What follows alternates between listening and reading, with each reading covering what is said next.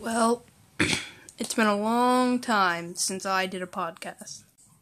The thing is, I am like 11, and I have a few things that kind of make it hard for me to make friends or talk to people. So I decided to start a podcast so I was able to spread my mind. The thing is, I really, really love writing stories, but since I have no friends, I have no one to share my stories with. I have no one to hear the things that come on in my mind. That's why I started writing a book. But I feel like outside my book, there are stories that I don't want people to hear, people to read every day, people to just have in their homes. I want to share these stories. I just don't want everyone to know. So, I'm going to share a few stories with you guys. First one I call The Lost Waves in the World of the Girl. So, here we go. Several years ago, I was going through the deep dark waters, swimming beyond everything that came forth to me. I saw every wave, I felt every bit of the water hitting my body, but I knew what I had to do. So, I calmed myself, and I ran, and I ran, and I ran. Well, I swam. I couldn't run then. I felt like I was, but I wasn't, and I knew it. Thing was, I I was alone in the waters of the deep. I knew I would drown. I knew I would I would die there. If I didn't find the boat, there'd be nothing left of me.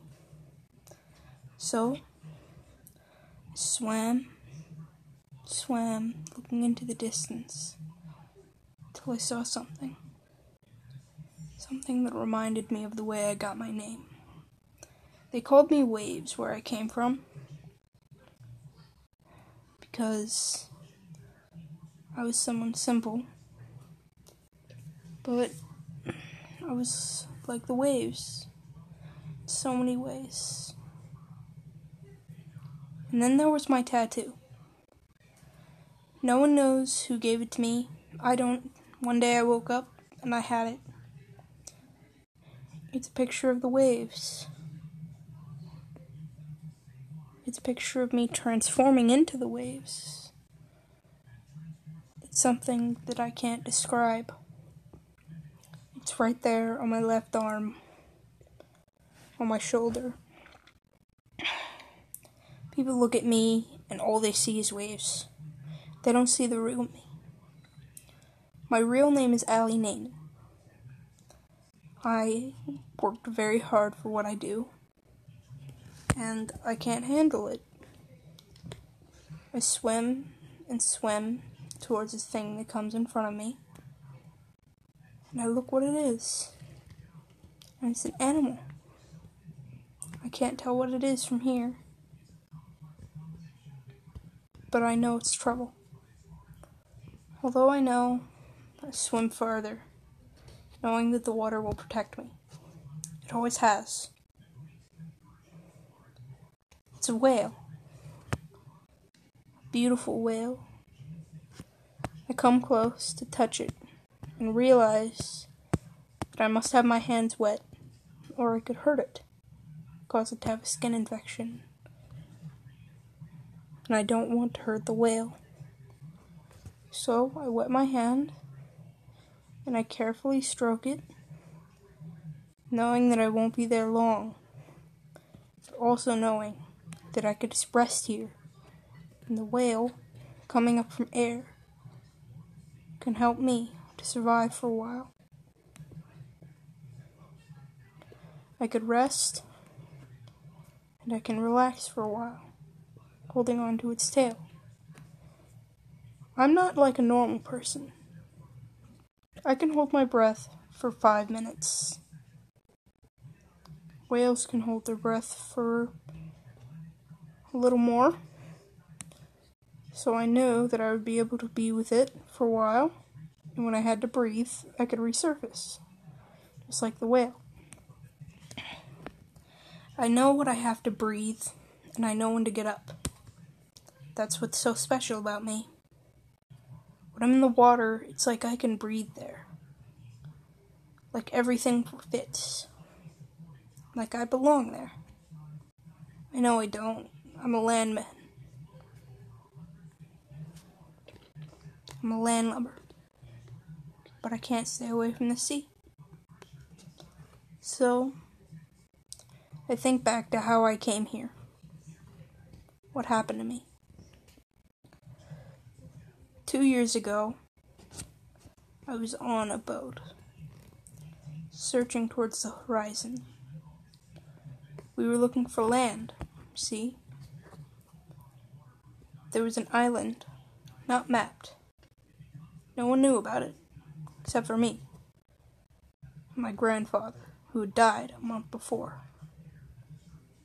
I looked, I looked at the map he had created when he was on the sea. I knew we were heading in the wrong direction, but I didn't care. I just wanted to be out there. And I knew that this, the seas would change in a while, and we'd head in the right direction. so we st- as we steadied forward, I realized something. That my cook, my cook had been doing taking a little while extra to make food. Food that shouldn't take as long because it's actually less food. Then I realized what was going on. I knew my cook was doing something underhanded. So, in the middle of the night, I went to my kitchen. I went to the kitchen and saw it. He was putting something in our food. I knew he was planning on taking the ship. So, I decided to empty out what he was putting into our food and replace it with just plain, just plain old regular stuff. Stuff that wouldn't damage us. Then I told the crew to act as if they were being just kind of like knocked unconscious because I knew that we could take the cook after he thought that he had succeeded. I was right. But that didn't stop him. He jumped off the ship and swam away. We didn't know if he would survive and for about a week when we saw another ship heading towards ours. It was an enemy ship we knew it right away. So, we guided, we guided our boat gently towards it to where we'd be able to make a quick escape if necessary. And the man leading the ship was our cook. We knew he'd done something to them.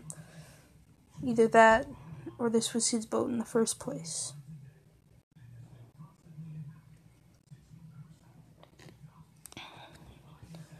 We called out, saying, Hey, what are you doing there?